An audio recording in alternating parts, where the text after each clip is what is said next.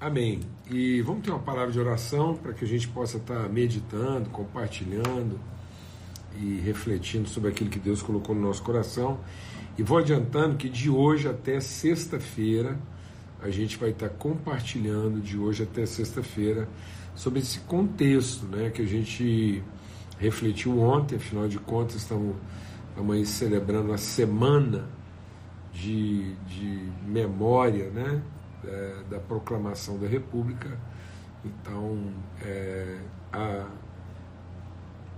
a propósito dessa celebração e aquilo que nós estamos vivendo como nação, como país, eu quero refletir algumas coisas aqui que nos ajudem como família, como população, como povo, né, como homens e mulheres que representam o reino de Deus nessa terra, que a gente possa ser desafiado a compreender isso, né, o que, que significa isso, o que, é o nosso desafio como família cristã num país de tantos enfrentamentos, né, de tantos recursos, tantas condições e ao mesmo tempo de tantos enfrentamentos, tá bom? Vamos ter uma palavra de oração e vamos nos colocar na presença de Deus, aquietar nosso coração e meditar nessa palavra, pedindo que o Espírito Santo realmente ilumine o nosso entendimento e nos oriente nessa caminhada. Pai, muito obrigado pelo teu amor, obrigado pela tua bondade, obrigado pela tua fidelidade, Senhor. Em nome de Cristo Jesus, o Senhor é fiel em todo o tempo. Ainda que nós sejamos infiéis, o Senhor permanece fiel, porque o Senhor não pode ser infiel a si mesmo.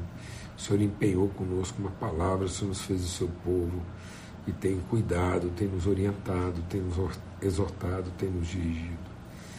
Senhor, nós clamamos mesmo, nós entramos à tua presença com ousadia, na certeza da tua fidelidade, com interesse de fé, Pai bendito. Clamando para que os nossos olhos sejam limpos, nossa mente iluminada, nosso coração lavado pela lavagem de água, pela tua palavra, o teu Espírito nos conduza, ó Deus, ao cumprimento da tua vontade, dos teus desígnios como Pai, aquilo que o Senhor estabeleceu na eternidade para nós, a tua família. No nome de Cristo Jesus, o Senhor. Amém e amém. Graças a Deus. Aleluia.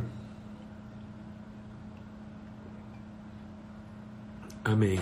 Eu vou remover aqui então brevemente aqui os comentários, né, para facilitar aqui a nossa transmissão e convido todo mundo a abrir suas Bíblias lá no Evangelho de Lucas, no capítulo 14, Evangelho de Lucas, no capítulo 14. É... Então Jesus está num jantar na casa de um fariseu. Amém?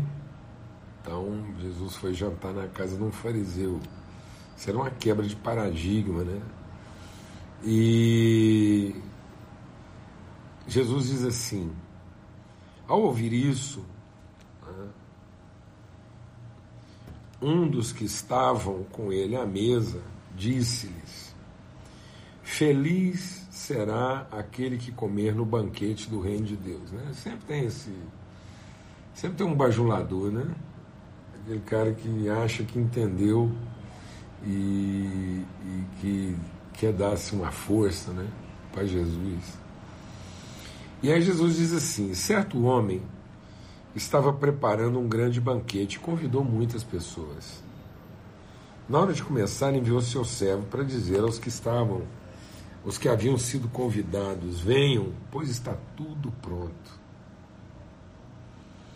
Mas eles começaram um por um a apresentar desculpas. O primeiro disse: Acabei de comprar uma propriedade, preciso de vê-la. Por favor, me desculpe. Outro disse: Acabei de comprar cinco juntas de bois e estou indo experimentá-las. Por favor, me desculpe. Ainda outro disse: Acabo de me casar, por isso não posso ir. O servo voltou e relatou isso ao seu senhor. Então o dono da casa ficou muito indignado e ordenou ao seu servo: Vá rapidamente para as ruas e os becos da cidade e traga os pobres, os aleijados, os cegos e os mancos. Disse o servo: O que o Senhor ordenou foi feito e ainda há lugar. Então o Senhor disse ao servo: Vá pelos caminhos e valados e obrigue-os a entrar, para que a minha casa fique cheia. E eu digo a vocês: nenhum daqueles que foram convidados provará do meu banquete. Nós vamos conversar. A gente acabou compartilhando sobre isso no domingo, né? sobre esse princípio de, de, de, de comunhão, né? de, de mesa, de entender o que, que é o princípio da relação. Né? E a gente compartilhou aqui que muitas vezes né, é, a gente pensa que os colapsos acontecem a gente compartilhou sobre o princípio da relação eficaz e a gente pensa que muitas vezes os colapsos acontecem por falta de competência, por falta de dedicação ou por falta de, de estratégia, porque a gente usou a estratégia errada ou errou em algum ponto assim, da metodologia, enfim.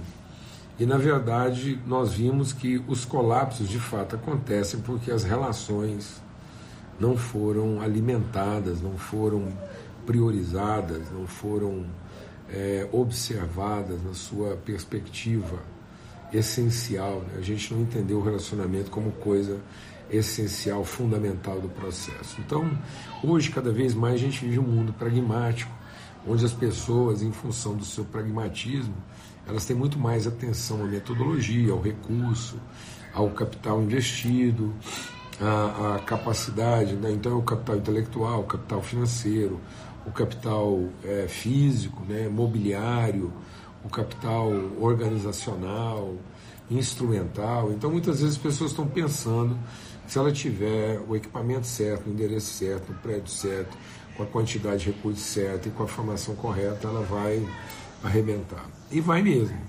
Ela vai arrebentar. Porque ela vai ter sucesso, mas ela não vai ser capaz de lidar com as pressões próprias do seu sucesso. Ela vai ter um sucesso relativo de colapso. Por isso, Deus, o reino de Deus, é como um pai que está sempre nos lembrando o que, que é essencial e o que, que de fato é prioritário e o que, que garante a eficácia dos processos. Então, o reino de Deus é como um homem que preparou um banquete. O reino de Deus não é comparado a um culto, o reino de Deus não é comparado a uma liturgia devocional. Você não vai ver o reino de Deus sendo comparado a isso em nenhum lugar na Bíblia. O reino de Deus vai ser comparado a elementos orgânicos né? e, e, e vocacionais do ponto de vista relacional. Então você vai ver o reino de Deus comparado a uma árvore, comparado a um rio, comparado a uma semente que foi plantada, comparado a uma casa espiritual. O reino de Deus vai ser comparado a um homem que está lançando uma rede, você vai ver que o reino de Deus é comparado a um homem que está procurando um tesouro, e quando ele encontra, ele muda as suas prioridades. O reino de Deus é comparado com uma mulher que está procurando uma moeda perdida, dá um banquete, porque achou um pastor que está procurando uma ovelha. O reino de Deus é comparado a um homem que saiu para semear sementes e apenas uma frutificou, mas ela multiplicou. E agora o reino de Deus é preparado, é comparado com um homem que prepara um jantar para pessoas que ele tem apreço, os convidados dele. Então esse homem preparou um jantar para repartir, para comunicar suas virtudes, para transmitir seu apreço. E ele mandou colocar no convite e na convocação uma informação. Ele falou assim: olha, venham, venham para o jantar que eu preparei, que está tudo pronto. Se eu tivesse uma reunião presencial, eu ia dizer assim: repitam comigo, está tudo pronto. Irmão, está tudo pronto.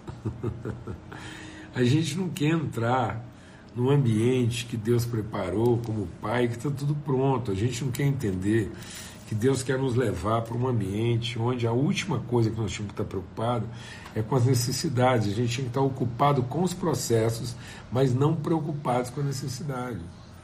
Deus não marcou um jantar para satisfazer uma necessidade. Deus preparou um jantar para promover um encontro onde a gente vai entender e, e, testemunhar o fato de que ele tem tudo pronto e que então o jantar não é para comer, o jantar é apenas para arrefecer nossa ansiedade em relação à vida para que a gente possa cuidar melhor uns dos outros. E aí ele diz assim: ele convidou muitas pessoas. E ele falou: Olha, venham, pois está tudo pronto. Mas eles começaram um a um a apresentar suas impossibilidades. E sabe o que é chocante nesse texto aqui? É que as pessoas que se recusaram a ir ao jantar, elas apresentam como desculpa um tudo certo. Tudo certo. Ninguém estava fazendo a coisa errada. Eu tenho meditado muito sobre isso. Eu acho que nós temos aqui um desafio de transformação do entendimento. Muitas pessoas acham que o que nos afasta de Deus e do seu propósito é um tudo errado. E na verdade a palavra de Deus está dizendo aqui que o que tem nos afastado do propósito de Deus, o que nós temos usado como desculpa para não estar no ambiente onde Deus quer de fato nos ensinar, é um tudo certo. Então nós temos uma tendência de que achar que porque nós estamos fazendo a coisa certa, quem está fazendo a coisa errada, ou que quem está vivendo o problema errado na hora errada, é que está é, que está fora. Então a gente tem a tendência de pensar que uma pessoa,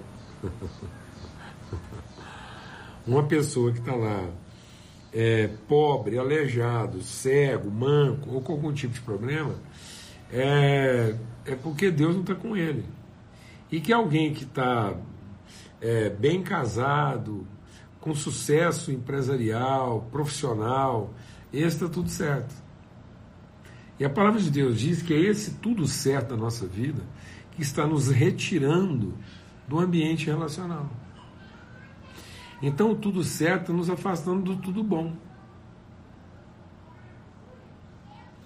A gente está celebrando conquistas e não está percebendo que a mera celebração dessas conquistas pode nos afastar daquilo que de fato é bom. O que, que tem de errado em ter casado? O que, que tem de errado em ter comprado uma propriedade? E o que, que tem de errado de ter que alimentar os bois? Não, está tudo certo. Acabei de comprar uma propriedade e preciso ir lá administrar isso. Amados, o sucesso profissional o sucesso afetivo no sentido das emoções, das nossas conquistas, das nossas satisfações. É isso que muitas vezes está nos afastando daquilo que é o essencial, a comunhão íntima, uns com os outros e com Deus. É a ideia de que as coisas finalmente deram certo e agora eu tenho outras prioridades. Então muitas vezes nós não estamos percebendo que é, esse aparente êxito, essa celebração da eficiência, está nos tirando daquilo que de fato é essencial. E aquilo que faz significar a nossa vida e a vida dos nossos filhos. Inclusive um casamento bem sucedido. Ele está dizendo aqui: acabei de me casar, por isso não posso ir. Quantas vezes é, é tão interessante isso. Eu vejo a sinceridade das pessoas. Quantas vezes eu já fui exortado na vida de que o cuidado do casamento não poderia é, ficar é, para depois da mesa, da relação. Sendo que, na verdade, o meu casamento só irá bem se ele estiver sustentado pela mesa da relação.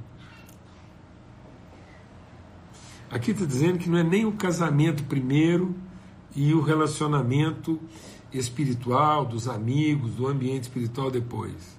Não, é o ambiente da amizade, da espiritualidade, da comunhão, da, do suporte. Então, o que sustentou meu casamento nesses 35 anos não foi eu ter casado com a mulher certa e a gente ser um casal espetacular que acerta todas o que sustentou nosso casamento durante todo esse tempo é que ele estando funcionando bem ou não, nós tivemos o suporte dos amigos com quem nós compartilhávamos a mesa. Foi isso. É que a mesa, ela sempre foi um ambiente onde a gente procurou sustentar todas as coisas. Então eu não procurei ter sucesso profissional para depois é, me dedicar à comunhão dos irmãos, da família, à comunhão espiritual, do entendimento. Eu não estou falando. O problema é que quando a gente fala dessas coisas, as pessoas estão logo pensando na liturgia, no rito. Então tem muita gente sacrificando o casamento, sim, pela coisa errada, que aparentemente é certa. Então tem muita gente negligenciando o casamento porque está ocupando o seu tempo com o rito, com a liturgia, com as ocupações religiosas. E não é dessa ocupação religiosa que a gente está falando. A gente está falando do entendimento de família, da comunidade, dos irmãos, a forma como nós cuidamos uns dos outros e temos consciência uns dos outros. Talvez aqui a gente deva é, voltar a falar sobre a questão da república. Eu fui fazer uma pesquisa por que, que as casas dos estudantes adotaram o nome de república. Historicamente, eles adotaram o nome de república por isso mesmo, por causa do significado da palavra, que é res, do latim coisa, e pública, daquilo que é comum, daquilo que é de todos. Então é a coisa que é, representa todos, que é o que deveria ser o país. Então, nesse ambiente onde todos estão ocupados com aquilo que interessa a todos, nós aprendemos a cuidar uns dos outros. Aí sim, quando a gente aprende a cuidar uns dos outros nessa mesa república, nessa casa, mesa de comunhão, então os casamentos vão dar certo. Então, os meus empreendimentos de sucesso não vão me afastar de Deus, vão glorificar a Deus. Então, eu posso comprar quantas juntas de bois. Então, nós criamos um viés né, de, de, de é, classificação social. Então, como se o, o cristão não pudesse comprar juntas de bois. Nessa lista aqui, como se o cristão não pudesse ser o dono de uma grande empresa empreendedora que compra e vende imóveis, que compra e vende gado. Bom, nessa lista, se ele não puder ser comprador e vendedor de imóveis, ele não pode ser comprador e vendedor de gado, ele também não pode casar. Então o que a palavra de Deus está dizendo é que nós podemos ter tudo isso. Nós podemos ter sucesso profissional. Nós podemos ter sucesso é, é, é, financeiro, profissional. E nós podemos ter sucesso no nosso casamento, casar com a mulher que a gente ama, viver uma vida feliz, desde que isso não seja a desculpa para a gente dizer que não tem tempo para construir uma comunidade espiritual onde a gente cuida uns dos outros espiritualmente como uma mesa de irmãos.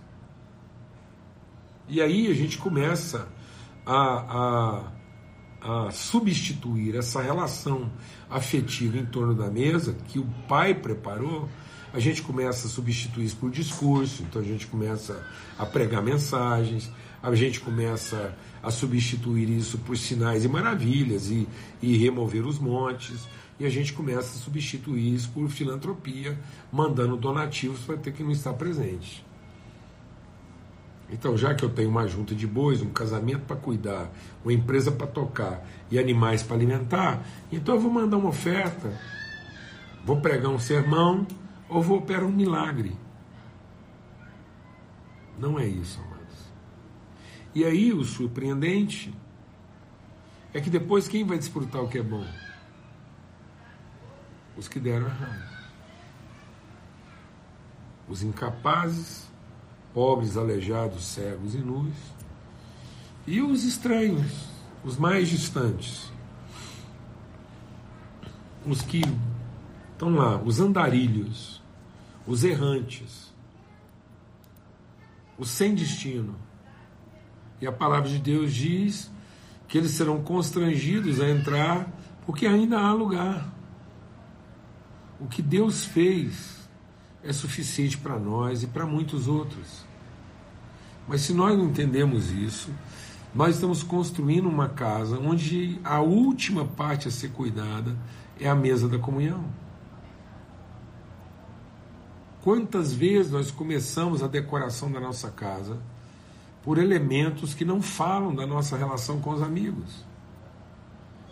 Então, em nome de Cristo Jesus, o Senhor, não vamos continuar usando o nosso sucesso e o nosso desejo de felicidade como a desculpa mais esfarrapada, a desculpa mais absurda para negligenciar aquilo que o nosso Pai considera como essencial para a nossa vida. A construção de uma consciência de comunidade, de amizade, de relacionamento, onde nós estamos desejosos pelo convite, estamos à espera. Então nós organizamos o nosso casamento, nós organizamos a nossa empresa, nós organizamos nossos projetos de vida, nós administramos nossas responsabilidades. Então a empresa que eu quero que tenha sucesso, os animais que eu tenho que alimentar e o casamento que eu tenho que cuidar e proteger, está tudo organizado e orientado pela nossa agenda espiritual de amizade, de família de comunhão. Não é a nossa agenda de comunhão, de amizade, de família que está à mercê e que está refém da nossa agenda de um casamento feliz, de uma responsabilidade cumprida e de um empreendimento bem-sucedido. Amém. Em nome de Cristo Jesus, o Senhor. Um forte abraço para todos. A gente vai continuar compartilhando sobre isso, sobre esse ambiente da coisa comum em torno da mesa, até sexta-feira, porque foi essa palavra que Deus colocou no nosso coração no domingo, é isso que nós compartilhamos ontem, e agora a gente vai nessa sequência falando sobre os outros ambientes de mesa aqui, que ajudam a gente a entender o que, que pode estar comprometendo aquilo que Deus considera essencial na formação da pessoa espiritual bem-sucedida. Tá bom? Um forte abraço, fica na paz e até amanhã, se Deus quiser, às 18 horas nessa mesa, preparada nessa república bendita de irmãos de tantos lugares, né, que Deus preparou para que a gente possa viver em família, tá bom? Fica na paz, até amanhã, se Deus quiser.